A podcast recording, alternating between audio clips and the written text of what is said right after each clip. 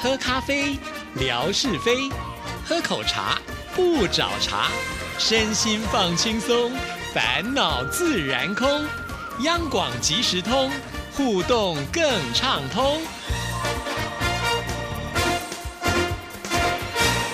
亲爱的听众朋友，大家好，欢迎收听今天的央广即时通，我是谭志毅。在今天节目里呢，又有一个活动的消息要传递给所有的听众。那我们今天为听众朋友连线到的就是徐行，徐行您好。志毅你好，哎呀，很高兴上你的节目，然后谈谈我们自己的节目，然后以及这一次的征文活动。对呀，这个活动呢，其实呃，之前我们也曾经播过这个宣传带啊，啊，看来这个活动真的是蛮有意思的。其实这个活动呢，是属于台湾 New 一下这一个带状的节目嘛，对不对？对。那这个节目我觉得非常非常的精彩，内容相当的多元呢，而且是从星期一到星期天每天都有的一个带状节目，对不对？是一个整个星期的一个带状节目，然后有。很多的主持人共同来集结，来呈现这个台湾多元的样貌。对，因为光听这个名称就知道嘛，台湾 new 一下，这个 new 对，呃，有谐音的效果啊。对，第一个呢，当然它是用英文字母，这个 N E W new 哈，就是很新颖的感觉。另外呢，new 一下的感觉就好像是，哎，我们可以这个稍微扭一下啊，就觉得很不错。是，人生可以充满的变化，扭一下何妨。真的，而且要多扭才会更年轻啊。好，我们先。简单的跟大家来介绍一下这个带状节目当中啊，星期一是健康知识家，这是由李慧芝所主持的嘛，对啊，光听这个节目名称就知道呢，在这里会得到很多很宝贵有关于健康的资讯啊，他也会访问很多的专家学者。那星期二的时候呢，是由徐凡的亮点台湾，那在这个部分呢，好像会针对一些台湾呃这企业家啦，他们成功啊发迹的这些方式呢，都会介绍给听众朋友嘛，中小企业啦，甚至说。出版啊，出版人呐，一些出版的书士啊，都会介绍。对，我觉得成功的人士他们的一些呃，这个人生的经验都是很值得大家来做参考的哦。对，那星期三的部分呢，好歌音乐馆就是由黄建文老师呢来主持的。对，这个节目我相信我们的听众朋友应该也很熟悉了，因为算是一个老牌的节目了。是，而且建文在音乐界非常的多年啊，他介绍的音乐不是只是说啊，我们来听什么歌。我觉得他会把流行音乐的趋势，甚至说整个。有些歌曲的概念，他都会介绍，我觉得很有意思。我自己也常常听他的节目，我觉得可以吸收新知。真的，因为建文老师本身呢，之前曾经是歌手的身份，但是呢，他也在幕后担任了很长的一段时间，比方说教唱啦、制作啦，他甚至也写词创作啊。其实他在整个音乐界的这个资历可以说是相当的丰富啊。再加上他自己的声音非常的好听，常常在节目里面呢就会来一段啊，所以就觉得也会唱一段，对对。对，歌手出身的，对，所以我觉得这样的节目其实是在其他的流行音乐里面比较听不到的，所以很精彩啊。那星期四呢是文心的生命大不同，对，文心也是我们听众朋友很喜欢的一位主持人了啊。那文心也很擅长呢，就是访问很多很棒的朋友们呢，可以在这里面呢就是吐露一些心声哈，所以我觉得这是一个非常感性的节目，生命可以转个弯，可以扭一下，可以大不同，真的就是我们有。些观念呢，呃，只要改变一下的话，其实我们的人生会更美好啊！哇，那我觉得祝玉在这个带妆当中呢，是占有非常重要的角色，因为他一个人就负责了礼拜五跟礼拜六，星期五是台湾活力购这个节目，好像是会针对台湾的一些观光景点来做介绍吗？没有错，没有错，呃，介绍一些观光景点、一些旅游新区，甚至说他可以会为我们介绍怎么样玩才更开心。哦，对，这个很重要，不是光知道那里而已啊。如果要知道正确的方式的话呢，就会事半功倍。因为他自己非常喜欢旅游，对，这是一定要的啊。好，那另外呢，在周六的时候，他有一个节目叫做《周末奇遇记》。周末奇遇记其实它内容也是偏译文的，但是。呃，他跟我礼拜天的译文有一点点区隔，他比较偏戏曲，因为他自己擅长的是什么南管啦、北管啦，比较戏曲的节目。嗯，所以他在这里面他会用一些比较深入浅出的方式来介绍戏曲的音乐。朱玉向来在艺术文化这一块的领域呢是非常擅长的，而且经营很长的时间了。他也得过。好像嗯，好几座金钟奖，对对，译文类的啊啊啊，对，所以呢，他就把就是深耕很久、宝贵的一些丰富的内容呢，可以介绍给听众朋友，对不对？那到星期天了，也就是我们徐行的生活剧场了，好，那跟大家来介绍一下喽。那这个节目其实呃，因为译文的面向非常的多元，如果仔细区分的话，像我呃徐行生活剧场的话，就比较偏向小剧场，因为小剧场在最初在台湾的话，它是带一点点社会运动的这样的性质，所以他们的呃题材都比较前卫，比较另类。很多就是年轻年轻朋友呃从事剧场的，然后把很多新的观点也带进去，所以我跟其他节目有的区隔在这里。徐行生活剧场比较偏向于这个方面，是，所以你不要看到生活剧场以为又是广播剧，不是哦，不 是不是，对，所有的议题都可以呃放进戏剧里面，放进这个节目里面去探讨。对呀，因为戏剧本来就是反映人生嘛，对不对？那尤其这些小剧团在台湾呢，他们都是一群非常有心的人，他们很有想法，希望呢透过这种剧场的方式呢来呈现哈，也就是。呃让大家能够在比较轻。轻松的情况呢，去注意一些我们本来就要去注意的一些议题。嗯，比较平常不太注意的一个非主流的议题，嗯，都会在这个节目里面呈现。是，所以其实要挖掘这些也不容易耶。可是也非常谢谢这些剧场的朋友，他们以他们的专业做了创作，然后透过他们的创作，然后我在节目里面再来跟听众朋友分享。我觉得这个非常好玩的。而且我觉得这是一个教学相长的一个平台。为什么我这样说？也许我们在广播圈很久了，有些生活的面向，或者说有些最新的趋势，我们会忽略掉，因为我们的年龄层的问题。可是接触这些小剧场的朋友以后，我发觉我自己更年轻了，也让我开了一个眼界。对，的确，不只是我们主持人会变年轻，只要收听的每一位听众朋友呢，都能够赶上最新潮流的一个讯息了，对不对？好，那每一年呢，其实，在台湾 New 一下这个带状的节目当中，都会举办有奖征答活动，或者是有奖征文，对征文的活动，对不对？那今年呢的征文活动是一个什么样的状况？可以跟大家介绍一下吗？让我快。乐的一些事哦，为什么会想要设立这样的一个主题呢？那呃，为什么呃做让我快乐的一些事呢？是因为我觉得大家也知道，最近的好像景气有一些低迷，嗯，那世界的大局势好像也有有一些混乱不安，不管是脱欧啦，不管是美国的川普啦，那可惜我觉得在这个外在不如意或者说有些混乱的大环境当中，我们如何安自己的心？那。很多人说小确幸，小确幸，说这个小确幸好像太小家子气，怎么只关注自己？可是我觉得每个人都从自己出发，等到你自己快乐，你找到自己快乐的点之后，你安了自己的心，在面对外在的一个混乱的时候，我觉得比较容易。嗯，所以我觉得让我快乐的一件事。对我自己来讲很受用，因为我觉得人生就是这样嘛，哦，这个总是会碰到一些不如意的事情，所以我们必须一定要懂得去平衡，我们才有办法继续的往前走下去嘛。对，当我们不如意的时候，就要想到说，哎，我曾经也有很快乐的啊，对不对？就把那个快乐呢，一直存留在自己的这个心底当中啊。所以呢，其实设立这样子的一个呃有奖的征文活动，主要的原因也是希望让所有的听众朋友来回想一下，在你的人生当中呢，有什么样让你能够觉得最快乐的事情，对不对？刚才听到了就狗叫的声音，就比如说我快乐的事情，其实呃，就当狗奴才。很多人说，哎呀，养狗真麻烦，又要给它洗澡，又要怎么照顾它，又要遛它、放它，很花时间。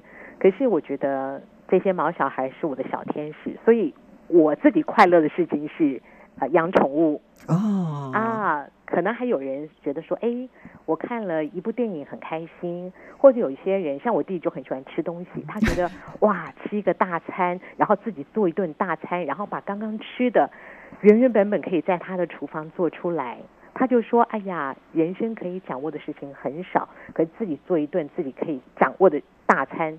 或者说一顿美食，他就觉得很开心，这是他的快乐。对，其实每一个人呢都会有属于自己的快乐，不用在乎别人的眼光怎么看这件事情。也许这件事情在别人的眼里看来真的好像没有什么，可是对我来讲，它是油然而生的真正的快乐。其实那就够了，对不对？今天我们要大家写的这个内容，不是说你要去写个多么了不起、多么伟大的快乐，不是，只要就是在你心里当中，你觉得呃自己呢在这个呃环境里面啦，或者是当你在做这件事情的时候，觉得很开心，那就可以是一件很棒的事情了，对不对？其实快乐是一个很主观的事情。庄子不是说了吗？嗯什么子非鱼，安知鱼之乐？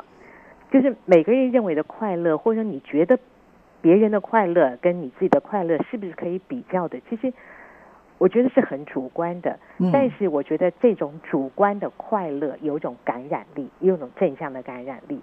当你的快乐可以感染别人，让别人也快乐的时候，我觉得就是一件很美好的事情。是的确啊，我们如果说每天自己很快乐，一定会把那个快乐的气息呢带在我们的周边。那在我们旁边的这些朋友们，他们也会感染得到。其实这就是一个非常快乐的循环。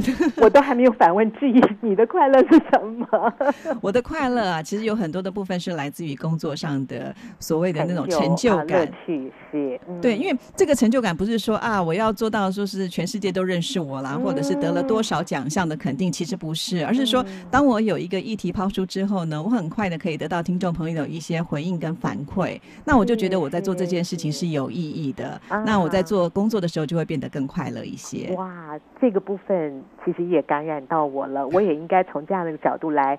来审视我自己的工作，是可以在工作里面得到很多的快乐。是啊，因为很多人都觉得工作是很很累的一件事情，嗯或者是说很繁琐，或者是说每天都要做重复的事情。但是如果我们不能够从中间去找到一些快乐的话，很快就会掉到那种痛苦的深渊当中。所以其实也蛮鼓励大家，就是从自己的工作里面呢去找觉得那个最快乐的亮点。那如果说今天有达到一点点的话，你就可以开心很久了。是人生何其有幸，像我们的话，你看别人把最好的东西放到我们节目里面来来讲、来分享，那我们也同时在对方的这些互动里面，我们可以获得一些新的观点、新的想法。真的，所以这我觉得一直以来会听广播的人都是有福气的人。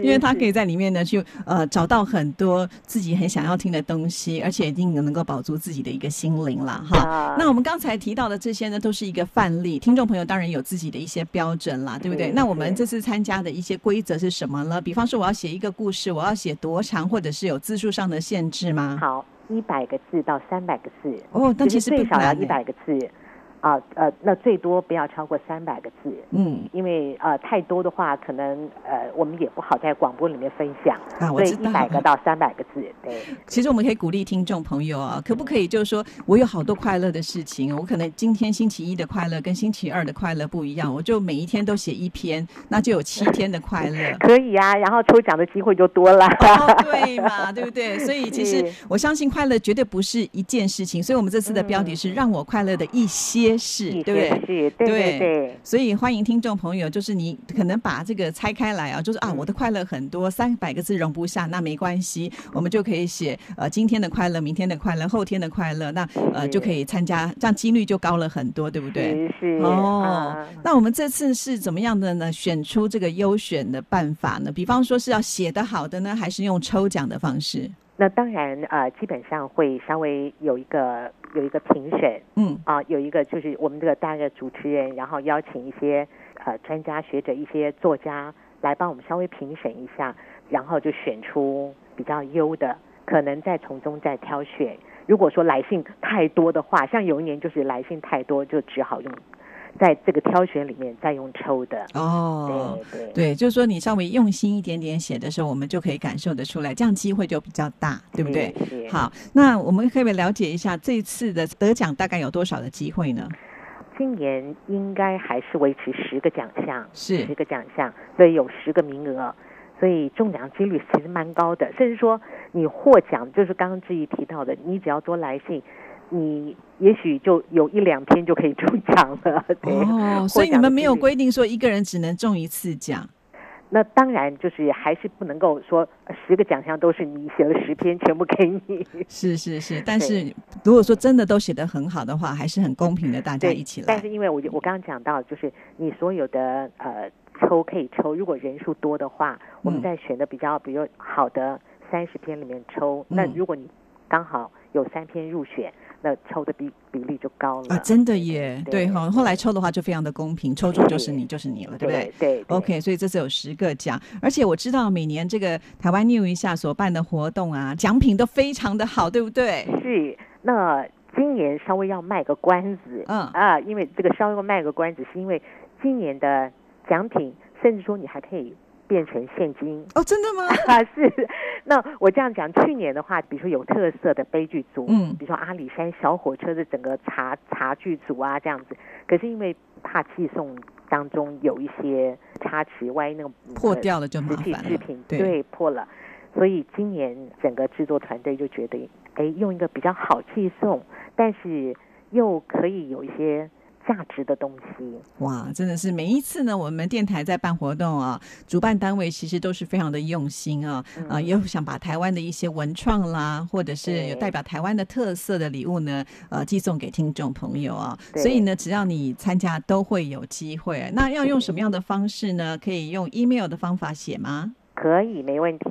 嗯，那我们有一个呃 email 是台湾就 T A I W A N R T I 五一二三四五的五，嗯。台湾 R T I 五小老鼠 gmail 点 c o m。好，那自己再重述一次哦。嗯啊，现在如果有笔的听众朋友呢，赶快把它抄下来：t a i w a n r t i 五 at gmail dot com g m a i l 点 c o m 啊。欢迎听众朋友呢，就把呃你写下来的内容呢，直接 email 到这个信箱就可以了。那有些人呢，你知道写作的人很喜欢自己用手写。那如果说是一般的这种信件的话，要寄到哪里呢？就台湾台北市北安路五十五号，嗯这是我们中央广播电台。那要注明台湾拗一下参加征文活动。啊、稍微注明一下，到时候分信的时候我们才不会乱掉了嘛，哈。嗯那还有呢，我在这边要提醒所有的听众朋友，凡是参加我们电台所有活动的人都不要忘了要写下你自己的真实姓名，因为很多人在寄 email 的时候写完了就丢出去了，那啊往往呢，我们工作人员要整理这些东西就非常的头大哈。因为我们啊寄送的时候，我要寄给谁呀、是，所以呢，呃，你要记得不要用你的什么花名啦或者 笔名啦，因为我们寄的时候都寄挂号啊，那要本人才能够签收，所以一定要写下你的真实姓名，还有你的这个邮寄地址啊，最好连你的邮编呢也要写得很清楚。还有呢，就是电话号码，因为我知道有些地方的邮寄的时候呢，他们是不会直接寄到你家里面去，可能会放在邮局，那上面有电话号码，邮局就方便去通知你来领取。啊、是对谢谢志毅的提醒，对所以非常贴心。请听众朋友一定要把这些都写得非常的清楚啊！不要你都已经写得非常的棒，然后呢，这些呃内容已经可以拿到第一名，但是你资料都没有，可能就错失了抽奖的机会，对不对？那就非常的可惜哈。嗯所以在寄送之前呢，最好做一次检查哈。那再来就要请教一下，就是我们这次的活动是到什么时候截止？听众朋友在那之前一定要把信件寄出来。呃，我们是五月一号开始，嗯，一直到七月三十一号为止。哦，所以这样看起来还有一个月整整的时间呢。哇，那可以写啊好多快乐的事 哦。尤其是暑假快到了啊，就是。嗯呃，也许你在暑假期间跟家人共游，或者说，哎，暑假期间你看了哪本好书，或者暑假期间有如何如何，我觉得都可以写下来。哇，这个是给我们听众朋友非常多的方向啊、嗯啊，所以听众朋友可以从现在开始好好的想一想，还有一个月的时间，大家呢只要努力的参加，都可能会有所收获哦。好，那呃最后呢要告诉大家，大概什么时候会公布结果呢？嗯，公布结果应该在呃一两个月之内吧。哦就，是我们视信件的多寡，有的嗯时候 处理起来还蛮费时的，因为来信太多了对，而且你刚才提到还嗯请专家学者来评，那真的要花点时间。是嗯是嗯好，那所以请听众朋友就把握了。如果到时候呢有这个得奖名单，也会呢可以在我们节目当中公布，也是可以的啊。我可以再上一次志毅的节目吗当？然非常欢迎哦！哎呀，太棒了，太棒了！啊那相关嗯的讯息呢，志毅也会把它截图放在我的微博当中。那听众朋朋友呢，就更能够了解到如何来参加这次活动。鼓励所有的听众朋友赶快去拿奖哦！今天再一次的谢谢徐行接受志毅的访问，谢谢你，谢谢谢谢谢谢听众朋友，欢迎多多来信参加我们的征文活动，让我快乐的一些事。好了，听了今天的节目呢，就赶紧的动笔去写信吧。好，那当然，如果你觉得听今天节目很快乐，也可以把它当做主题哦。那今天节目呢，到这边就要告一个段落了。谢谢大家的收听，拜拜，拜拜。